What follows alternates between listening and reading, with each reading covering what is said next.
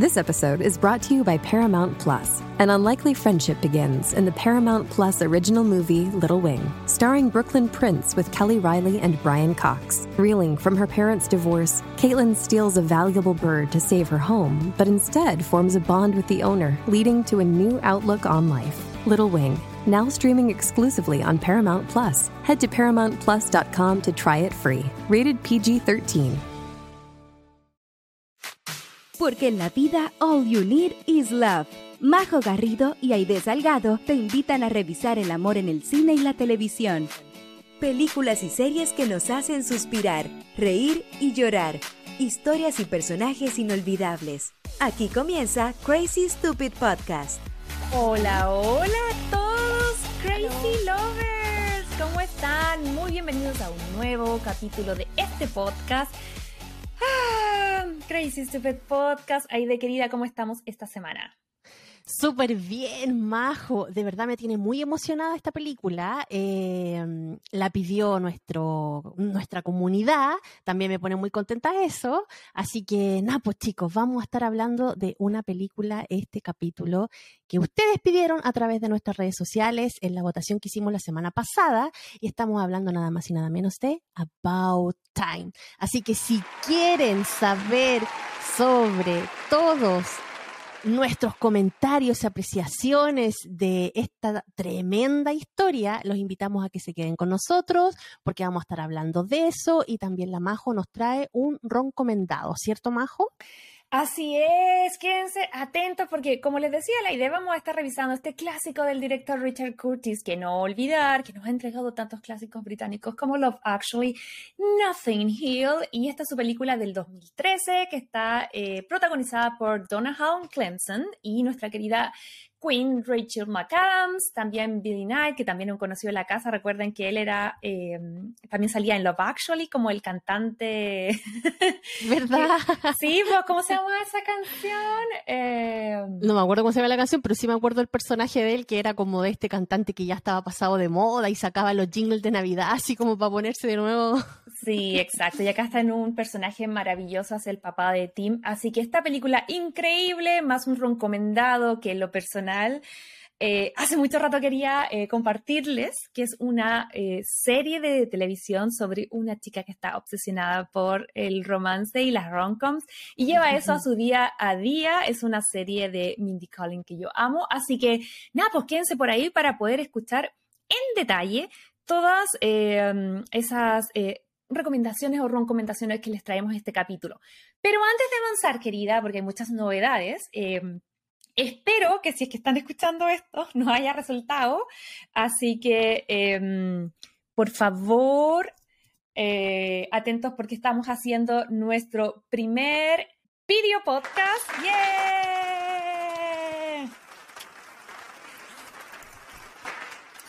Sí, eh, aquí estamos en los controles, ahí están los controles por primera vez. Oye, eh, Transparentemos. Así que si, escuchan un sonido así que no tiene nada que ver, sorry. Sí, transparentemos que antes hacíamos por edición, yo, yo ajustaba un poco esas cosas, la idea también me ayudaba, eh, pero ahora ahí están los controles porque estamos probando o, por primera vez un video podcast, alguna idea que teníamos hace mucho rato, estamos muy contentas, así que ojalá que si es que nos están viendo, saludos, estos son nuestros carachos. no sé si habrá ilusión o desilusión, así que ahora estamos de la nerviosa y de quería que te parece esta experiencia so far. ¿Sabéis que me pone nerviosa estar pensando en la conversación y estar atenta y a ponerle los aplausos, la música, la introducción? Es súper difícil, tenéis que tener un nivel de concentración que de verdad yo parece que no tengo.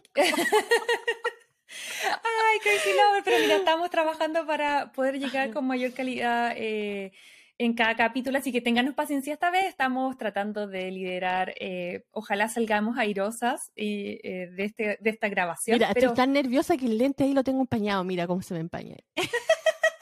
estoy viendo ya. No, pero tranquilidad. Si al final lo más entretenido de hacer estos podcasts, siento yo, es que eh, esta RON comunidad es muy buena onda. Así que nada, pues ténganos paciencia, pero vamos a ir mejorando. Los invitamos, por supuesto, a que nos puedan escuchar y esta vez también ver eh, por Spotify. Así que, queridos, si aún no nos siguen, la invitación, por supuesto, es a que puedan apretar el botón de seguir en Spotify o la plataforma que nos escuchen o vean y, también si nos pueden recomendar y, evaluar, porque también hay un sistema de estrellitas ahí de querida. ¿Cuántas son y cuántas ojalá nos ven? En Spotify ustedes van a la parte del podcast y ahí sale una, una, sección que dice evaluar este podcast. Ustedes le pueden poner las estrellitas que quieran, ojalá cinco. Eh, y eso nos ayuda también a que Spotify nos visualice con otras personas que a lo mejor no han llegado a este entretenido contenido que le hacemos toda la semana.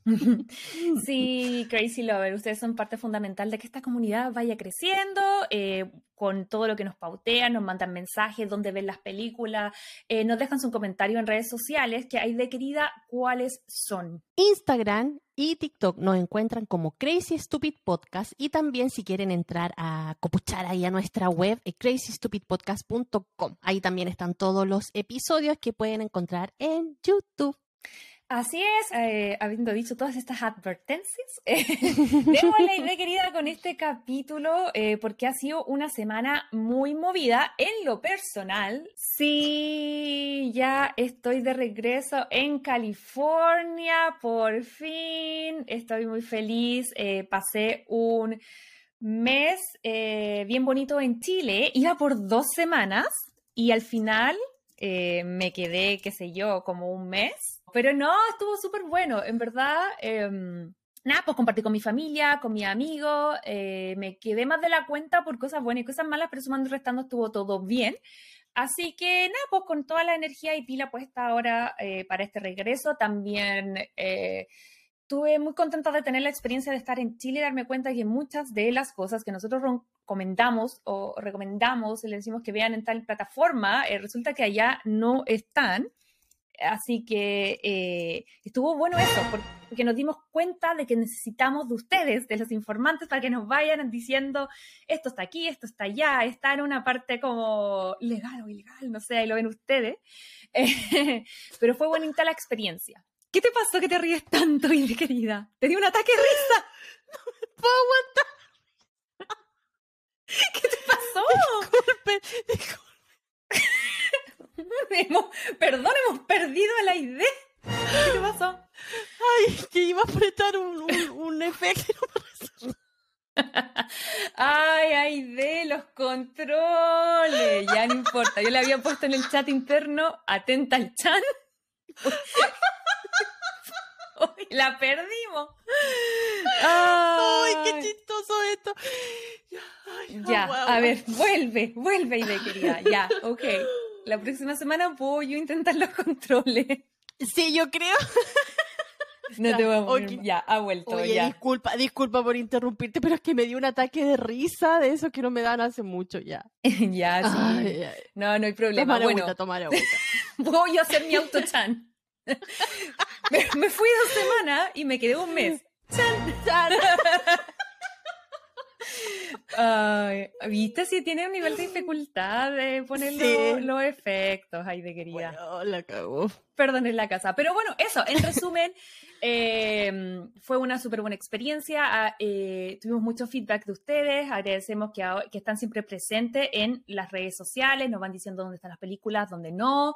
Así que en ese sentido, feliz, renovada y llena de energía para continuar eh, después de este hermoso especial de, mes del libro de mm, comedias románticas, que también son libros que estuvimos revisando el mes pasado, y ahora eh, en eh, mayo, ahora con Tuti, a lo que nos convoca nuevamente, que son las comedias románticas, y además que, no sé, esta semana siento que partió al toque súper movida, porque coincidió el día que yo regresé a Estados Unidos, que fue este lunes, eh, también hubo un mega evento, no aquí en LA, pero en Nueva York, y oh. que estuvimos siguiendo en detalle. Y de querida, ¿de qué estoy hablando? De la Met Gala, obvio. Esta reunión que hace la, fundación que dirige Anna Wintour y que tiene que ver con el Museo del Met que es un museo muy famoso de arte contemporáneo en, en, Nueva York. Eh, y nada, pues siempre, o sea, empezó en sus tiempos así como con un bajo perfil, pero ahora ya es un evento que van todos los famosos. Y si tú no estás invitado es porque la Ana Winter te considera de la lista 6 que no eres top y ahí los cagüines que, que, a quien e invita, a quien no invita, a quien considera top, a quien no considera top. Y de hecho, es la primera vez que están todas las hermanas Kardashian en la alfombra roja. Porque Uh. el año pasado eh, no invitaron a la Courtney eh, o a la Chloe, no, a la Courtney creo que no la habían invitado. O a la. Chloe, que ya me confundo cuál de las dos hermanas, como todas con K, bla, bla. Creo que no habían invitado a la, a la Chloe, sorry. Y la Courtney, como en protesta, dijo, no, yo no voy. Y como que se fue con su hermana y fue la Kim nomás y todo. Pero mm, ahora estuvieron todas, todas las hermanas. Y ella obviamente era la más esperada. Y la más esperada era la Queen, porque ya no podemos llamar de otra manera, Queen Kim, Kim Kardashian. eh, y nada, po. No defraudo. ¿Qué, qué, qué queréis que te diga? Fue furor por dos cosas. La primera, eh, porque era su presentación oficial en línea junto a eh, Pete Davidson. Y la segunda, por el vestido y de querida que nos dejó a todos. ¡Chan! Así como ¡guau! ¡Yay! Bien, bien, bien, vamos avanzando. Eh, que dejó a todos flor porque era el mismo vestido que había utilizado Marilyn Monroe hace unos años atrás. Y que fue. En un eh, momento muy icónico de la historia también. ¿Cuál fue yo? Porque yo fue Fue el vestido que usó para cantarle el Happy Birthday a... Mr. a- President? ¿A? Mr. President, sí. Oh, chan. Wow. Sí, es un vestido que tiene, yo creo que 60 años, y ella contaba de que tuvo que bajar, no sé, no, mm, yo no sé si entendí bien, pero parece que fueron 60 libras, que esos son como más o menos 30 kilos, ¿puede ser? No, yo leí que eran 7 kilos, porque 30 kilos O en una semana. Yo sí, pues leí que tuvo que bajar es 7 mucho. kilos, pero en una semana. Que igual, ahí Ah. es donde yo me pongo un poco como, a ver, eh, amo a Kim, amé eh, su look, que apareció blondie total, yo creo que en honor a, Sí. Marilyn. Y que encuentro bacán que hagan esos guiños al tema de la moda. Yo no soy muy conocedora, pero me parece bacán que si pueden y quieren, lo hagan. Lo que sí, no sé si quiero eh, adorar el tema de bajar de peso en una semana por una cosa estética de un vestido. Yo creo que ahí como que me hace un poquito de ruidito eh, esa parte, pero el resto eh, la encontré estupenda, maravillosa. Lo único que me da cuco es que fue su debut en sociedad con Pete Davidson, eh, como en un evento, porque ya todos los, los teníamos mega cachados que estaban Sí. juntos. Pero en algunas cosas de internet estuve revisando que persona que hace su debut en la Met Gala termina. No, ¿Cachai? no, Entonces, yo encuentro, tengo no cuco. sé, a mí me gusta Pete Davidson y Kim Kardashian, ¿qué queréis que te diga? A Me mí- gusta más que con el otro pastel. Ojalá que no sea lo que le pase a Pete y, y, y a Kim, que de verdad a mí también me caen súper bien. Creo que sí, onda. Sí, ojalá, ojalá que no terminen y que eso siga, porque de verdad me, me, me gusta mucho. ¿Viste que se, que se tatuó las iniciales de los hijos de la Kim Kardashian en el cuello? No, eso fue tu macho, ¿no? Pete Davidson, Pete Davidson se, se tatuó las iniciales de los hijos de la Kim Kardashian aquí como en el cuello. ¿De verdad? Así que no, yo creo que yo, yo, yo creo que va, va para rato. Aparte Mm. que, no sé, igual cacha que, que tiene como Igual ¿cómo se intensidad, como, no. intensidad Esto total. como que no sé si me gusta esa idea. Pero, pero Pero bueno, bueno. Eso, buena idea, lee el chat. Yo estoy aquí mirándole, lee el chat, lee el chat. Pero bueno, ya, sí, nos vamos a ir agarrando. eh, Oye, nos pero, pero no solamente, oye, pero no solamente estuvo Kim Kardashian, ya que se robó todas las miradas, todo el mundo estábamos esperando, salió de las últimas, obvio, con su Mm. qué, porque siempre la, la guinda la torta se hace esperar. Eh, vimos también algunas eh, queen de, de nuestra serie favorita, Bridgerton. Así es, porque yo creo que toda nuestra ron comunidad estaba mega atenta porque ya se había anunciado, lo habíamos esperado el año pasado, pensamos que iba a pasar, no sucedió, pero este año sí que sí. Muchos del cast de Bridgerton estaban oficialmente invitados y yo creo que ninguno destiñó, creo que estaban todos estupendos eh, y vamos a analizar su look porque no podemos dejar pasar esta situación. Partamos con la primera querida, eh, que fue por lo menos la primera que yo vi pasar, que fue nuestra querida Phoebe, que interpreta a Daphne Bridgerton. Sí. ¿Qué te pareció el look de ella, querida? Lo encontré muy bonito, pero encontré que su vestido se parecía mucho, por ejemplo, a la host que estaba animando en Bow. No sé si te Sí, pasó, pero era como muy similar. Hudson. Era muy similar. Y de esto me dio lata porque yo la vi a ella primero. A mí me. A ver, su vestido lo encuentro hermoso. O sea, ella estupenda, lo lleva con prestancia y todo. Pero me pasaron dos cosas. La primera fue que sentí que era hermoso para cualquier otra ocasión, pero como que quedé un poco desilusionada con el Met. Que fuera para el Met Gala, porque igual el tema acá era como la época dorada de Estados Unidos, donde donde podría haber creo que lo que fanáticos estábamos esperando es que tuviera un, perdón, que tuviera un poco de guiño hacia un look un poco más Bridgerton, que tal vez ella mm. se quería desmarcar y por eso lo hizo ya bien. Estupenda se veía, pero como que ahí encontré que había sido, entre comillas, simple para lo que significa el Met Gala. Segundo, claro, se parecía además eh, después, era como la versión más, más pequeña que el de Vanessa Hudson, que, tenía, que era hermoso también, ella se veía estupenda, entonces ya este se veía como la versión más AliExpress de ese. Y lo último que me pasó, que no es culpa de ella, eh, pero que yo creo que las cosas se ponen en tendencia y me pasa que el look que tuvo Sophie Turner, que también se ve hermosa, que está hermosamente embarazada, preciosa ahí, con, junto con el, su marido, de, el, chico de los Jonas Brothers, que no sé cuál de todos es, pero sé que es uno de ellos. El pelo, el tono del pelo y el peinado era como igual, eran como unas curvitas. ¿Verdad? ¿Cachai? Entonces ahí como que me sonó que como un medio pero igual es inevitable si eso va a pasar, ¿cachai? O sea, como que las cosas se ponen en tendencia y se pueden repetir. Pero ahora ella es estupenda, eh, hermosa como siempre, no sé qué te pasó a ti. Sí, yo la encuentro regia, o sea, yo ir ponerme ese vestido, no, sé, no, sé si debería ser, así que ya con eso ya tiene un montón de, de, admiración desde mi parte. Oye, pero no solamente ella también estuvo, sino que también estuvo nuestra queridísima Simone Ashley. Ay, ella ya te va a pedir ahora, te voy a decir, ah, aplausos. Porque. Aplausos, ¿dónde están los aplausos, señores? Me Aquí vienen los aplausos. Yo. Sí. Me niego a hablar de Simone Ashley sin esos aplausos porque se veía, pero estupenda. Mira, no sé por dónde partir, es sacar ese peinado hermoso que es muy distinto a lo que siempre la vemos, pero con una elegancia, su rostro hermoso. a mí el vestido súper juvenil, como en dos piezas y atrás tenía un gran bow que igual, no sé si habrá sido eh, del tema no, pero también yo creo que me recordaba al, a este rosetón que tiene eh, Marilyn Monroe y también luego Madonna.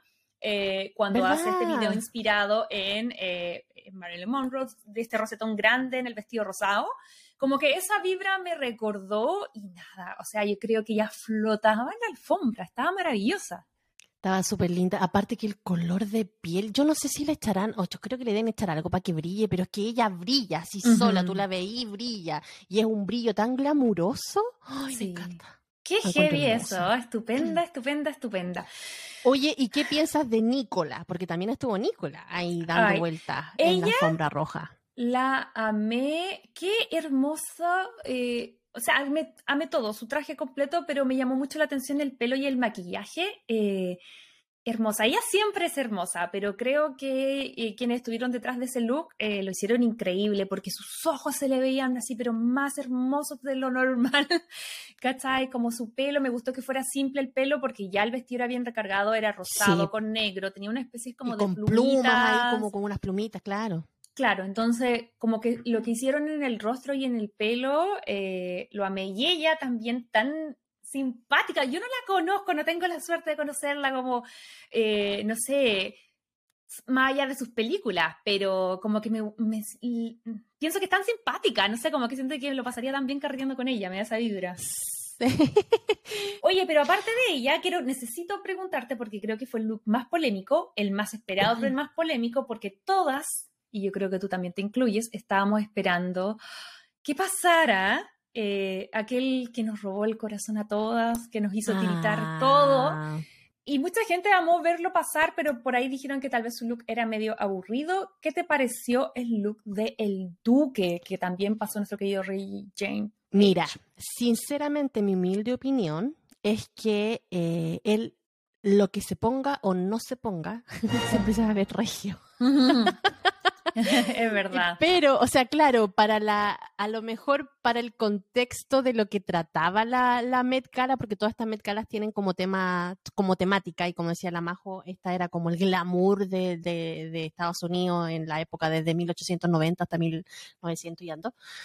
Em, no cumplía a lo mejor con los estándares de, de, de, código de vestimenta, pero yo encuentro que se veía estupendo. ¿Qué queréis que te diga? Sí, yo también creo lo mismo. Además que eh, ese pequeño regalo que hicieron a los fans. Eh, ¡Ay, bien! bien, amé los aplausos. Ese pequeño regalo que le hicieron a los fans de volver a ver juntos a Phoebe y a Reggie fue como un pequeño cariñito, siento yo. Así que en ese sentido, bacán. Y, eh, y nada, pues la que yo creo que la, la, Met Gala, como siempre, nos dio contenido eh, a todos los que somos fans aquí de, de Hollywood, de los actores, de la actriz, un montón de gente más que pasó, que en realidad, si nos pusiéramos a hablar de todo, eh, se nos iría el podcast. Pero estuvo entretenido haber visto nuestras estrellas favoritas.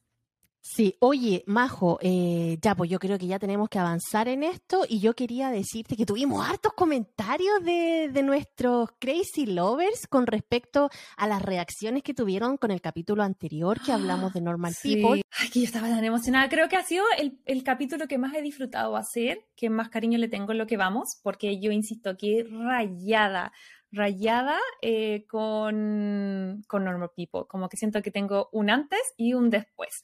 Así que, mm, que ver que a ustedes también les gustó. Por ejemplo, Gineva dice, me encantó la serie, gracias por recomendarla. Ella también nos mandó un mensajito que no, no, no la había visto, la había empezado a ver.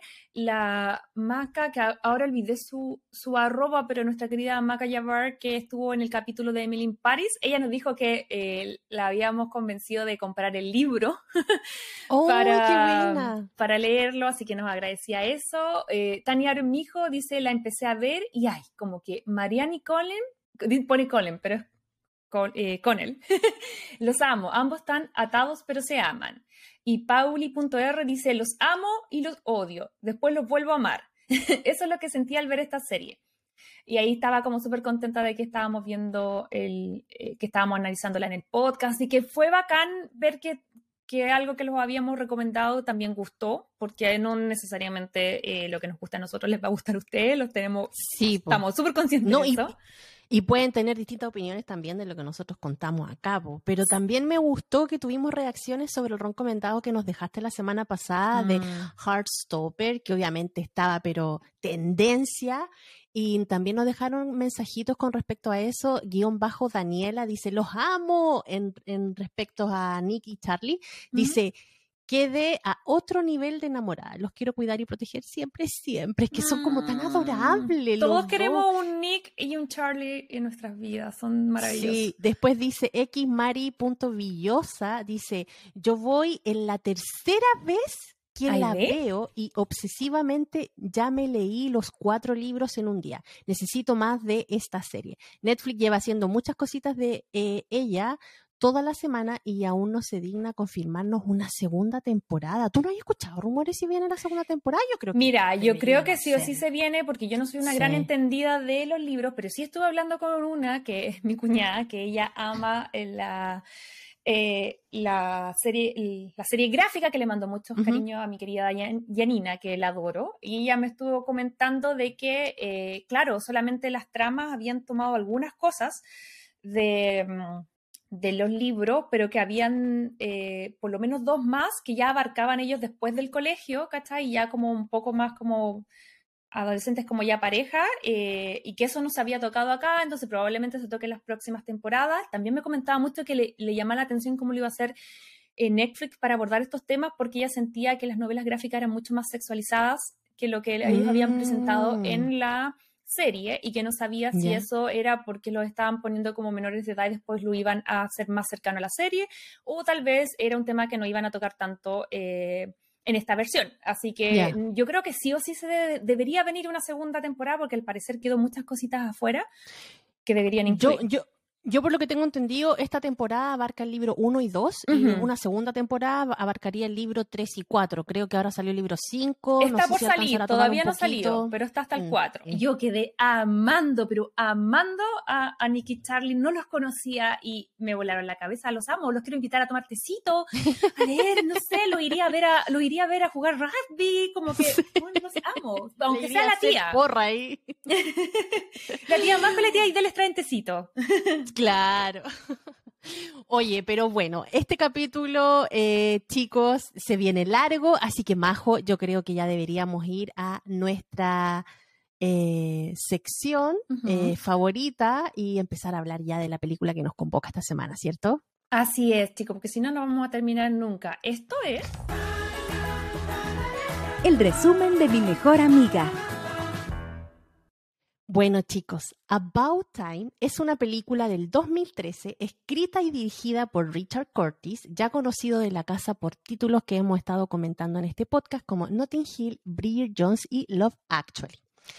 La historia se, desarrolla en Inglaterra, entre Londres y un lugar costero al suroeste del país, y está contada en versión de relato por Tim, que es el personaje principal, interpretado por Don, Donald Gleason que es eh, el, hijo en este caso eh, del papá, que ahí vamos a ver que tiene una historia muy, muy entretenida. Entonces, Tim primero nos comienza a presentar a su familia, compuesta por un papá, que lo hace el actor Bill Nighy, eh, una mamá, Lindsay Duncan, y un tío, Richard Curdery, y una hermana menor llamada Kit Kat, que es, que es Lydia Wilson. De ahí nos cuenta un poco de él y de cómo se relaciona con su familia, en donde realizaban rutinas bien especiales pero simbólicas, como tomar el té en la playa todas las tardes, ver películas los días viernes y celebrar el año nuevo con la gente del pueblo en su casa. Un día, esta rutina se rompe cuando el padre de Tim le explica a su hijo que los hombres de su familia poseen una eh, cualidad especial, eh, la de poder viajar en el tiempo. Te está escribiendo en el chat. Aprieta chat. Ay, ay, ay. Pero este no es eh, cualquier tipo de viaje en el tiempo. Este viaje en el tiempo es dentro de los límites de lo que ellos han vivido. Por lo tanto, no pueden ir más allá de sus propias vidas. Y aquí el papá se tira la talla de que, por ejemplo, no pueden matar a Hitler ni meterse con Elena de Troya, por ejemplo. Tim, asombrado por la confesión de su padre, decide probar su nuevo superpoder, porque obviamente no le creía, decía, este mm. caballero está medio crazy. Es que es bien inverosímil el que te diga así como, papá, que te fumaste, ¿cachai? Como... Sí, aparte que el papá era como bien volado, así, claro, podía, podía caber la posibilidad. Era con vida, ¿cachai? Como... Bueno, entonces Tim decide eh, probar eh, su nuevo superpoder y viaja justo a la noche anterior donde había sido la fiesta de Año Nuevo. Y había quedado con la incomodidad de que una chica había querido besarlo, pero él, como era medio tímido, no lo hizo, entonces como que desaprovechó esa oportunidad. Así que vuelve a ese momento y en vez de no besarla, la besa. Y ahí se da cuenta eh, de que lo que le había dicho papá era cierto. Entonces, vuelve al momento donde está hablando con el papá y este le explica que, bueno, ahí le cuenta que estos viajes de, en el tiempo no tienen un efecto mariposa como lo hemos sabido, por ejemplo, en otras películas que nos cuentan que los, viajes en el tiempo a veces tienen como efectos secundarios en las personas. Y cuenta de que todo lo que han hecho sus antepasados con este eh, poder, porque todos los hombres de su familia del, antepasado también lo tenían y habían eh, tratado de hacer muchas cosas y al final algunos tuvieron éxito, otros no. Mm. Entonces ahí como que le cuenta todos estos tipos de secretos que tenían ahí como para poder viajar sin ningún problema. Con un gran poder viene una gran responsabilidad, dicen por ahí. Claro. en Spider-Man esa frase, como que el que la dice chao, adiós, nos vemos. Sabemos que ya no te vamos a ver en, una segunda película. Pero bueno, ya. Llega el verano y vemos a un team muy asumido y responsable con este nuevo rol de viajero en el tiempo eh, y que solo lo vemos ocupar para tener esa oportunidad con el gran amor de su vida, en este caso Charlotte, eh, interpretada por la hermosísima Margot Robbie. Nuestra Barbie. nuestra, Barbie, Barbie. Sí. Que aunque ocupa su poder, para tratar de que resulten las cosas con ella, porque estaba como muy enamorado de esta chiquilla, se da cuenta eh, de su primera gran lección, porque, a ver, yo tengo la teoría de que cada viaje que él hacía le enseñaba algo. Sacaba como una... Conclusión, sí una conclusión y una enseñanza. Entonces, en este viaje que él hizo, eh, la gran lección que le da es que cuando las cosas no son para ti, no hay ni viaje en el tiempo que eso lo pueda cambiar. Porque Totalmente cierto. Para tratar de que la chica, eh, para, tratar de crear la, la, posibilidad de que la chica le diera alguna pasada, por así decirlo, y no, pues las dos veces que lo hizo fue como que se encontró con un no rotundo Porque al principio, ella, la primera vez que lo hace es el último día del verano y ella le dice, ay, sí podría ser, pero me debería haber preguntado antes. Después viaja, le pregunta eh, los primeros días le dice, no sé, espérame al final. Entonces ahí tú uno se da cuenta que en verdad ella no tenía, no sentía nada por él en ese momento. Y ojo que algo importante destacar, cuando él se entera del secreto y, y, básicamente ya lo cree porque hace este primer viaje a la, a la fiesta de Año Nuevo, cuando él vuelve, él decide, porque en el fondo todo el mundo se pregunta por qué miércoles no fue a ver los números del loto, del kino, se jugó, qué sé yo, eh, para volverse millonario, qué es lo que muchos harían, qué sé yo, no sé qué. Pero él se pone como meta eh, encontrar el amor, porque él era, ya nos mm. mostraban que era súper quirky, como súper tímido, como súper así, entonces él iba a utilizar este superpoder en eso nomás. Y nos dejan claro, y eso es lo que amo de la película, porque ya lo había esbozado la idea, que que te dice al tiro como las reglas y eso hace que uno al tiro enganche porque ya no está diciendo ya, pero ¿por qué no fue a ver si es verdad que Jesús vino a, eh, Chile, al mundo? ¿Por qué no fue a ver, no sé, pues qué sé yo, los dinosaurios? Entonces te dicen al tiro las reglas, el efecto mariposa, no puede ir más allá y las reglas son súper importantes para la trama también. Entonces como que siento que eh, amé que él se pusiera una meta entre comillas más pequeña, pero súper importante, que era la búsqueda del amor con este superpoder. Y, creo que en eso concordamos. La idea ahora va a retomar el resumen, pero creo que la gran cosa que él descubre es que, que al principio parte con el amor romántico, pero yo creo que al final él termina utilizando este poder para intentar, por lo menos, ayudar a todos los que ama en general. Y esto incluye a su familia y a sus amigos. Sí, y esa es una de las gran preguntas que nos vamos a hacer después cuando ya estemos hablando de esta película. Pero bueno, entonces, después de esta gran lección que tuvo, em, se va a la ciudad de Londres a estudiar leyes, donde llega a vivir con un excéntrico dramaturgo que era amigo del papá y se hace amigo de un chico de la escuela y el tiempo va pasando sin poder encontrar el amor, que era lo que la Majo les contaba. Yo, creo que era como su debilidad, puede ser, ¿no? es que, como que a él le costaba. Él sabía que era tímido y que no lo lograba, entonces él se puso ese como... Como meta. Mm. Como meta, ¿cachai? Porque hay una parte que que con la, el personaje Margot Robbie le intenta como ponerle bloqueador y es como más... o sea, ahí nos muestran que es medio torpe, ¿cachai? Sí. No le ha resultado. Pobrecito. Pero no le faltaban, no le faltaban las minas, solo que él era como medio torpe nomás. Era medio torpe, sí. Me hizo recordar a otro personaje de, de Curtis. ¿A quién? A William Tucker, de ah. Notting Hill.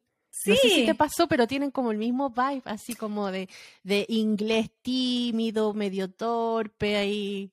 Tal vez no es Richard Curtis, Tal vez él sí, yo creo. Son códigos, son códigos de Bueno, a todo esto, eh, Tim estaba estudiando, ya después entró a trabajar y una noche sale con un amigo a un restaurante donde estaba todo oscuro, porque parece que era como de estos restaurantes temáticos donde está todo oscuro y atendían meseros ciegos. A esa idea quiero ir, quiero ir a un ¿Cierto? Bueno, tenía. Y justo lo sientan al lado de dos chicas que obviamente no ven porque está todo oscuro. Y una de ellas era Mary, con la cual conversa por horas de todo tipo de cosas mientras disfrutaban de la cena.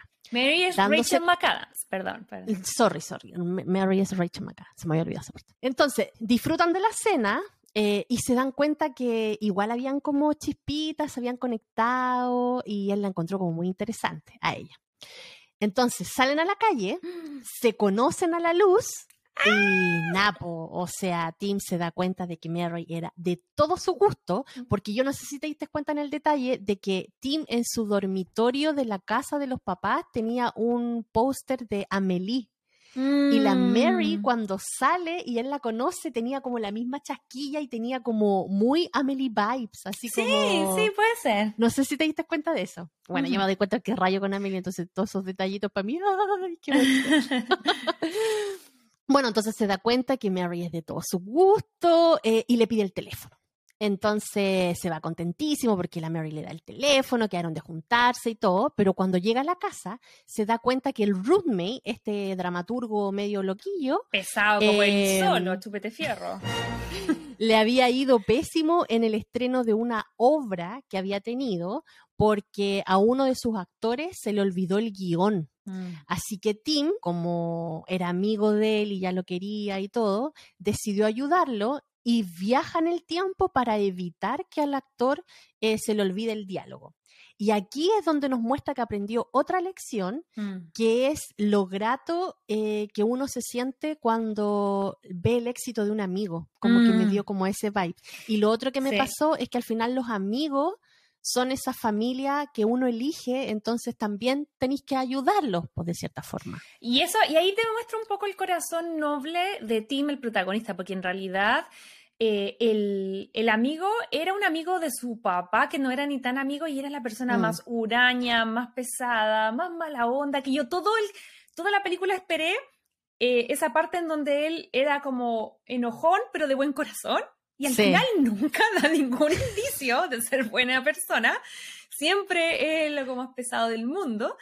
Pero Tim le tiene cariño eh, Sí. y, y en el fondo eh, empieza como a usar eh, su, su, entre comillas, poder para ayudar a otros, porque aquí viene un detalle muy importante que yo creo que para allá vas, pero me voy a adelantar, que Dale. es que él, al, al poder, al viajar en el tiempo y arreglar la situación de su amigo, eh, no pudo ir a esta cita tan bacán que había tenido con Rachel y eso hace que eh, no conozca a, no tenga este meet cute con esta persona que pinta tanto como su alma gemela. Entonces, aquí es donde yo en lo personal habría dicho, chao mi roommate, además que pesado, eh, vuelvo atrás y voy de nuevo a la cita con Rachel. Sin embargo, él no hace eso, se obsesiona en, en buscar una nueva forma de conocerla. Sí, y eso es lo bueno. Por eso te digo que aquí él aprende esa lección de, de, ver el éxito y de gozarla con el éxito de los amigos, porque claro, como decís tú, él podría haber vuelto atrás como lo hizo más adelante en una situación, Mm. eh, pero no, pues al final él decide dejar eso como estaba, darle esa posibilidad al amigo de que fuera feliz con su éxito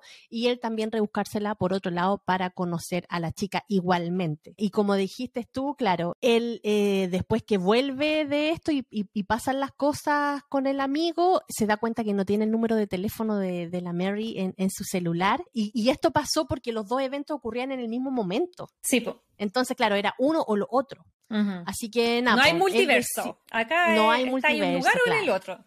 Claro. Así que Napo, él decide y desesperado por volver a, a, a ver a Mary, eh, decide jugársela ¿Mm? eh, por esta conexión que sintió con ella y vuelve al restaurante donde la encuentra.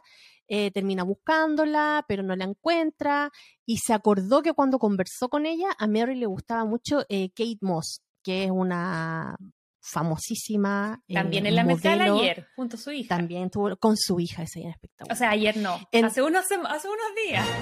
hace unos días. en fin. Así que Napo se acordó de eso y dijo, oh, es verdad que hay una exposición de la Kate Moss, la voy a ir a ver. Entonces, no haya nada mejor que ir a pararse a la exposición de principio a fin, a sentarse solamente a esperar a que en algún momento llegara Mary Mm. hasta que la ve aparecer y comienza a entablar una conversación bien rara y acosadora con ella. Sí, pero como Mary era la chica perfecta, obvio que solo iba a tomar bien y de lo más nice porque ella era perfect. y ahí se da cuenta Mary que, o sea, y ahí se da cuenta Tim que Mary tiene novio y que el novio lo Mm. había conocido hace eh, muy poco, como que justo lo había conocido después que supuestamente se habían conocido ellos en esta, en esta cena. Así que le empieza a preguntar ahí dónde se conocieron, bla, bla, bla. Y ahí Tim decide viajar al momento en donde la Mary se conoció con este tipo y se le adelanta. Se conocen, eh, enganchan, la cosa fluye y comienzan obviamente una relación. Aquí se da lo, lo bonito, lo rico. Hoy antes de avanzar, siento que aquí es primera vez que él hace algo que yo digo, por fin, Tim, por fin. que como que ya está demasiado así como correcto y, y nunca utilizaba su poder un poquitito para el mal y, eh, y esa secuencia súper divertida que tienen su primer encuentro íntimo, no se terminan una vez y él vuelve para atrás y de nuevo y después vuelve para atrás y cada vez está más osado, al principio no podía desabrocharle el como el, el brasier. El, el sostén en la parte de atrás. Claro, ¿sí? y después ya llega como un player en la última. Y me da demasiada risa que en la, en la última ya le está agotado porque ha vuelto en el tiempo como tres veces. Y ya le dice, ya, pero una más. ¿Así? una nomás, démosle otra. Y él ya lleva como tres, en el, tres o cuatro en el cuerpo. Entonces, eso al final dije, ya, ahí me estáis trayendo eh, algo más aterrizado, ¿cachai? Como un hombre que tiene la posibilidad de estar en la íntima con Rachel McAdams, se la repite, creo yo. Claro, obvio. y si no una, sino varias veces, sí, Bueno, esto obviamente ya, todo el mundo dice, ya, qué bonito, se conocen, ya vemos la, la, química y todo, y obviamente termina en casorio, se terminan casando. Hasta aquí de esta parte de la película, yo les aseguro que podemos decir que es una película romántica. Después de esto ya no me hago cargo. Sí. Oye, pero, pero, pero, antes de avanzar, yo sé que estamos tratando de general, pero solo decir que antes de que se casen, hay una cosa muy importante que él se vuelve a reencontrar con este primer amor que había sido eh, el Charlotte. Charlotte, el personaje de mm, Margot Robbie. Margot Robbie. Y ahí pasa algo muy importante porque él intenta como que la ve de casualidad y, va la primera vez, la embarra, vuelve, va la segunda vez, la embarra y a la tercera dice, ¿sabes que Ya, chao, onda. Porque a quien no le ha pasado que encontráis un ex por ahí, porque me lo voy a saludar, el bichito, no sé qué. Y él nunca le menciona que tiene novia ni nada, porque ya han pasado los años, están viviendo juntos. Y al final, cuando él ya renuncia a no seguir forzándolo, como que Robbie solo de la nada se encuentra con él y se da la cosa rica y se van a comer y después ya lo invita, qué sé yo, a su habitación, a, su, a su departamento, no sé si está en un hotel o un departamento, pero la cosa es que claramente le insinúa que ahora esta vez sí quiere que pase algo y él está a punto de pisar el palito, de portarse mal y todo, pero al final ahí él como que hace el raciocinio que es Mary eh, con quien quiere estar y ahí vuelve y le pide matrimonio. Le pide matrimonio. Y también es muy bacán porque en esta dinámica de que van y vuelven, como que primero la despierta muy de la nada, la pilla desprevenida, después la segunda está un poco más preparado. En la tercera tenía hasta músicos, pero no lo logré usar porque Mary le gustaba que había sido una propuesta simple. Entonces ahí siento que como que fue el viaje y que quiero hablarlo más adelante como mis escenas favoritas. Eh, cuando hacen correr el tiempo, porque claro, About Time es una película muy linda donde, claro, van y vuelve, pero tampoco tiene el timing normal de las comedias románticas, entonces hay, un, hay una escena donde hacen un um, como especie de clip, que es la escena del metro, y donde entran y salen, que para mí es una de mis escenas favoritas, y que yo siento que ahí pasan años, o sea, desde, desde esta cita que nos menciona la idea hasta que se casan, dos, tres años fácil, pero que lo, proyectan a través de utilizando los códigos clásicos de una comedia romántica como un clipeo, ¿cachai? Pero de una forma un poco más artística, un poco más diferente. Y, con la música y la gente, y no, yo te en digo, el metro. Eso lo amé y lo quería destacar porque es una cosa favorita. Entonces ahí ya, ahí ya llegamos al, al punto que nos está explicando la idea querida, que es cuando ya ellos se casan.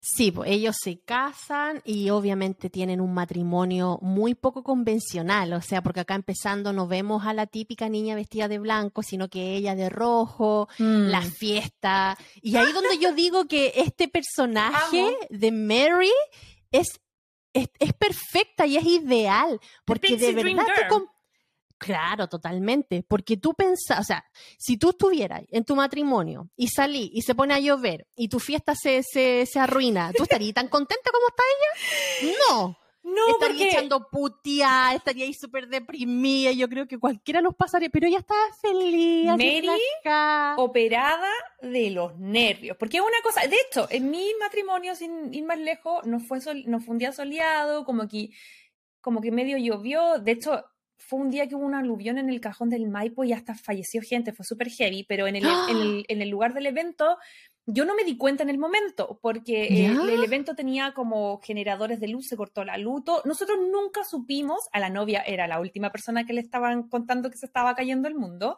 y nos dimos cuenta avanzado la ceremonia, porque a mis invitados los empezaron a llamar por teléfono, como, porque me casé en, una, en la Casona San José, que es una casona que está ahí en, en, el Cajón del Maipo, que es una área como más de montaña cerca de Santiago, por si alguien no está escuchando otra parte. Y, y los empezaron a llamar así como, eh, porque el Cajón del Maipo quedó negado, que está ahí era como, están bien, y toda mi, mi, familia y amigos así carreteando, pasándola bien, tan, tan, bailando a che, yo estaba tocando batería, mi fiesta, así, todo bacán. Pero claro, fue complejo entonces yo te digo, eh, igual a la novia, nadie le quería decir que estaba la embarrada, pero después la producción me contó el otro día, la, producción que organizaba el evento, eh, que sí, pues se había cortado todo, les había costado que todo llegara, yo nunca me enteré. Pero llevando lo que tú me dices, me parece que eh, Mary, porque ya, no es que cayeron unas gotitas, Creo que... Y no, era una...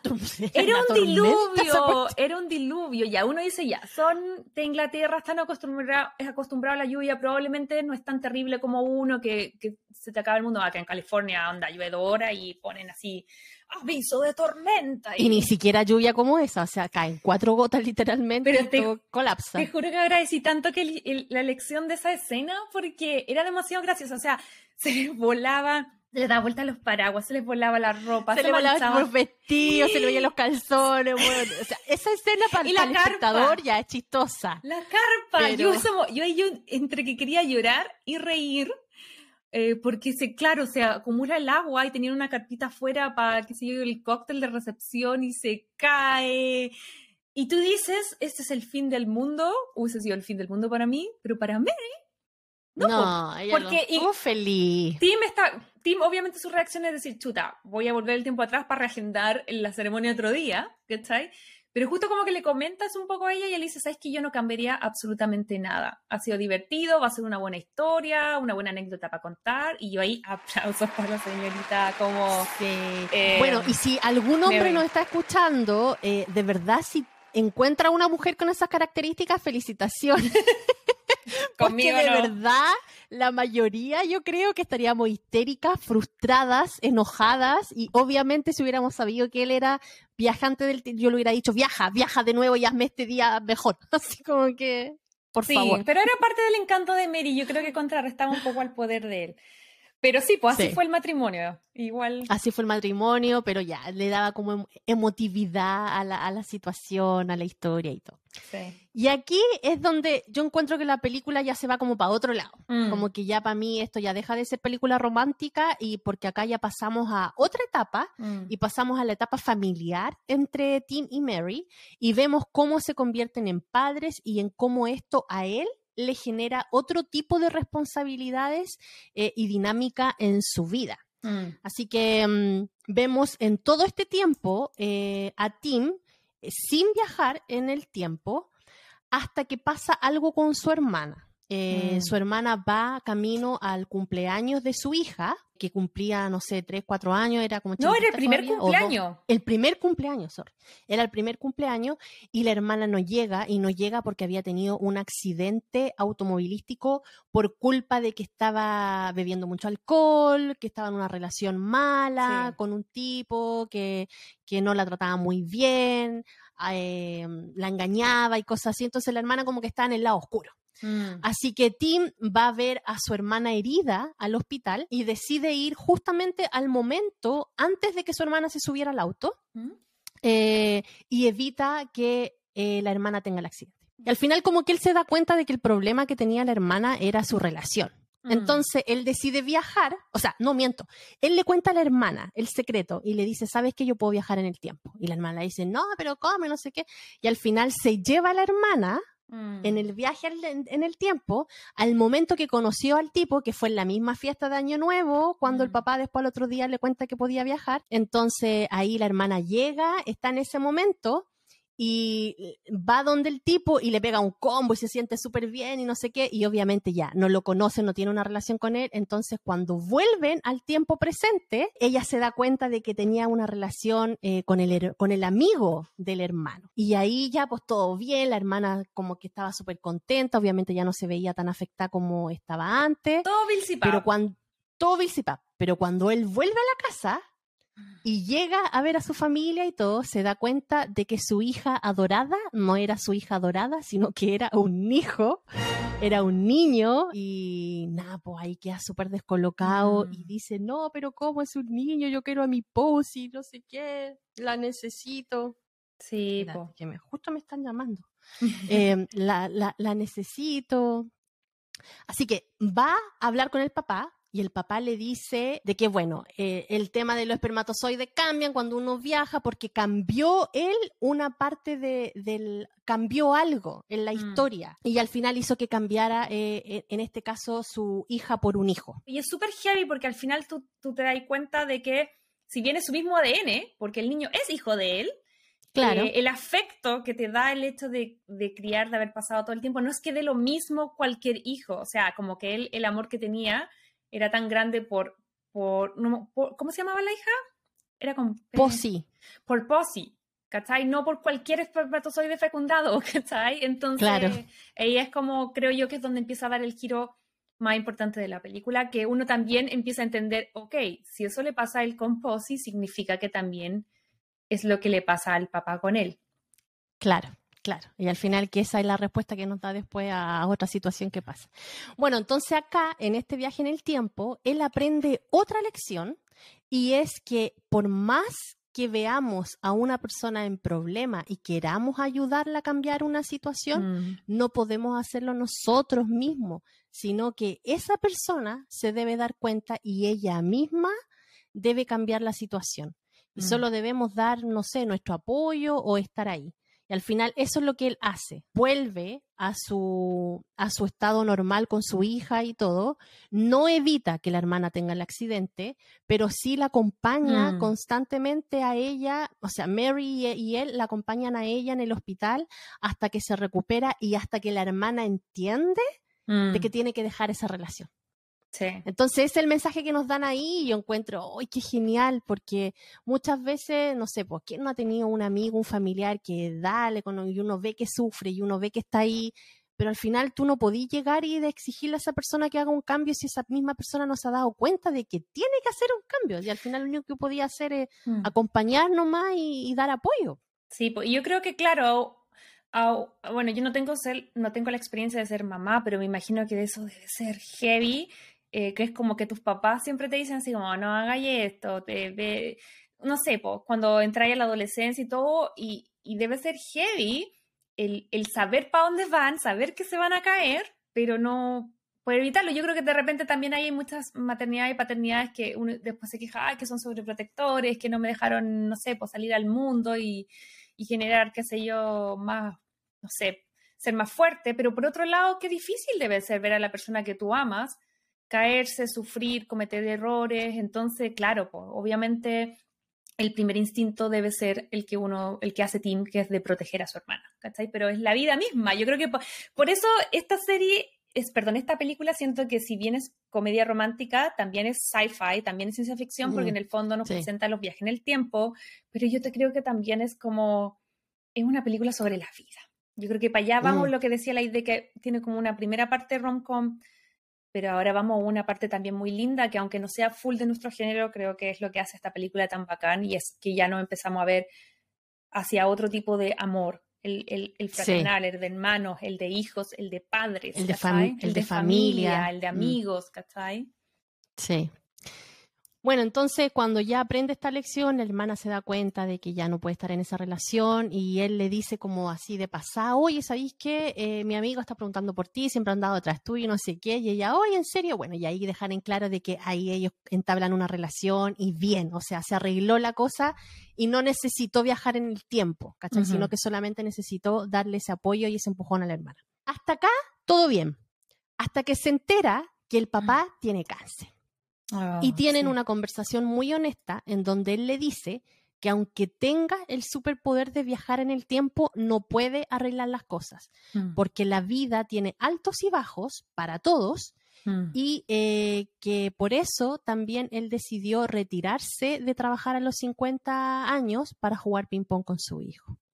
Sí, porque eso es algo que no habíamos hablado tanto, porque esta, esta película tiene tantas capas que ya, primero nos concentramos en la parte como de amor romántico, pero desde el minuto uno nos muestran que la relación de Tim con su papá es maravillosa, que comparten eh, como tiempo juntos, y él, él es adulto, Como ya no, esos no vive tanto pequeños con papás. momentitos. mm, Claro, pero vemos, por ejemplo, que tiene esta instancia de que juegan ping-pong, que ya sin saber que viaja en el tiempo te parece cute que alguien adulto esté pasando así como ese tiempo, como con su hijo, y además él es como súper, um, eh, como teatral, como que siento yo que él actúa y hace como, me encanta cuando empieza como a relatar los juegos de ping-pong, ¿cachai? Es muy chistoso.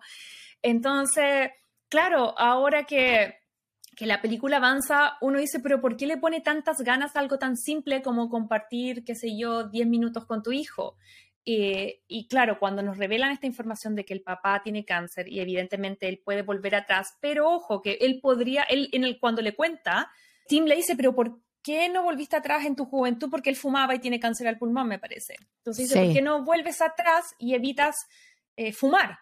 Eh, le dice, no puedo porque si vuelvo para atrás y modifico eso, puede que no te tenga ni a ti ni a Kit Kat. sí, porque dijo que el cáncer le había dado antes de que ellos nacieran. O sea, desde antes que ellos nacieran, o sea, no, no es que tenía cáncer, pero estaba ya ahí esa cosa. claro, porque lo que le provoca ese cáncer era de antes de. Entonces, en el fondo, eh, hace un tema súper heavy que tiene que ver con que, claro, él podría, entre comillas, arreglar su salud y a lo mejor no desarrollar este cáncer, pero el amor que tiene por sus hijos es tan grande que, decide no modificarlo. Ahora tiene mm. este precioso regalo que lamentablemente entre comillas, en la vida normal no tenemos, que es de volver a vivir. Eh, y ahí le explica un poco porque él tenía como una fórmula.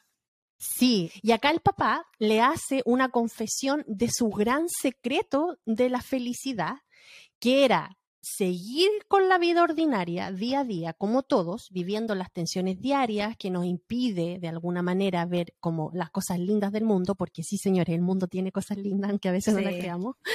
Eh, para después viajar al mismo día y vivirlo por segunda vez notando esas cosas bellas. Entonces, ese era el gran secreto del papá. El papá vivía como los días dos o tres veces y de ahí él podía sacar como este amor y esta hermosura y ahí se dio cuenta de lo que realmente valía la pena, que en realidad era la familia, eran los momentos con tu familia. Y se lo deja claro al principio cuando él le dice que un tío había dedicado a buscar dinero con su poder y que no le había ido bien porque él decía de que no conocía a ningún rico feliz.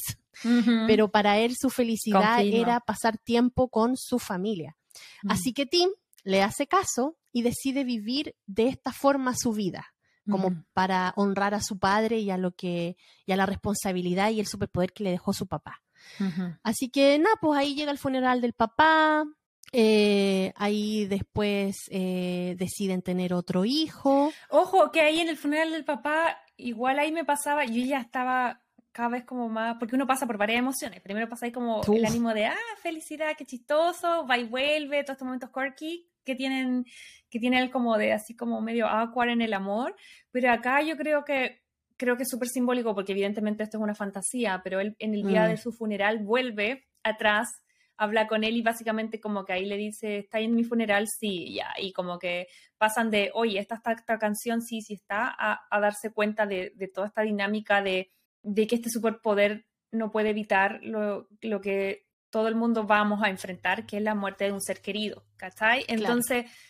Eh, creo que aquí ya se va una tecla súper heavy, súper heavy, em, que, creo que, claro, cuando uno enfrenta enfermedades que son como largas y complejas, esto lo, había, lo he hablado con, con varias personas que, que, les ha tocado, que es como, claro, eh, no, no, tenemos idea del cuándo ni dónde, solo sabemos que todos vamos a morir, eh, no hay una forma de elegirlo tampoco, eh, y, todas cosas tienen cosas buenas y malas. Obviamente las enfermedades largas y prolongadas son terribles, uno nunca las va a querer elegir, ni en uno ni en un ser querido, pero te dan mm. ese tiempo de, por lo menos entender y, de recordarte lo que ya sabemos que, todos estamos aquí por un tiempo determinado, versus alguien que salga a la calle, lo atropellen, te despediste en la mañana y nunca supiste, ¿cachai? Que esa es la última conversación que ibas a tener, ¿cachai? Mm. Entonces, claro, este personaje puede remediar eso que en la vida real no podemos, que es pese a que él ya se está despidiendo, puede viajar en el tiempo y seguirlo teniendo, ¿cachai? Entonces ahí uno dice así como, qué maravilloso, venció a la vida, ¿cachai? Como que va a poder hacer esto siempre.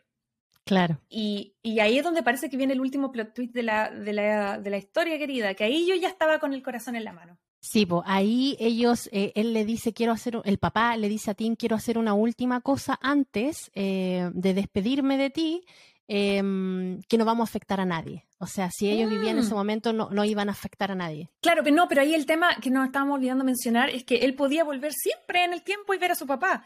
Pero el problema aquí ah, es que Mary eh, le dice que quiere tener un tercer hijo. Y al tener el tercer hijo, no iba a poder volver. No iba a poder volver a, cuando el papá estaba vivo. porque en el fondo él tiene que elegir y dice una, una cosa muy importante, que en el fondo aprende con el tercer hijo a soltar el pasado y vuelve a lo que somos todos los mortales, eh, que no tenemos este superpoder, porque él, ah, insisto, él podría haber vuelto atrás las veces que quisiera cuando ya habían nacido los hijos y el papá todavía no moría, pero asume que tiene que aceptar la vida como viene, ¿cachai? Y soltar el pasado, soltar al papá, despedirse de él y, por eso que ya, eh, le cuesta un poco, toma la decisión, tienen este tercer hijo y cuando el hijo está a punto de nacer, porque él va y, y ahí la aprovecha, como siento yo, como no te lo muestran, pero aprovecha de ir harto.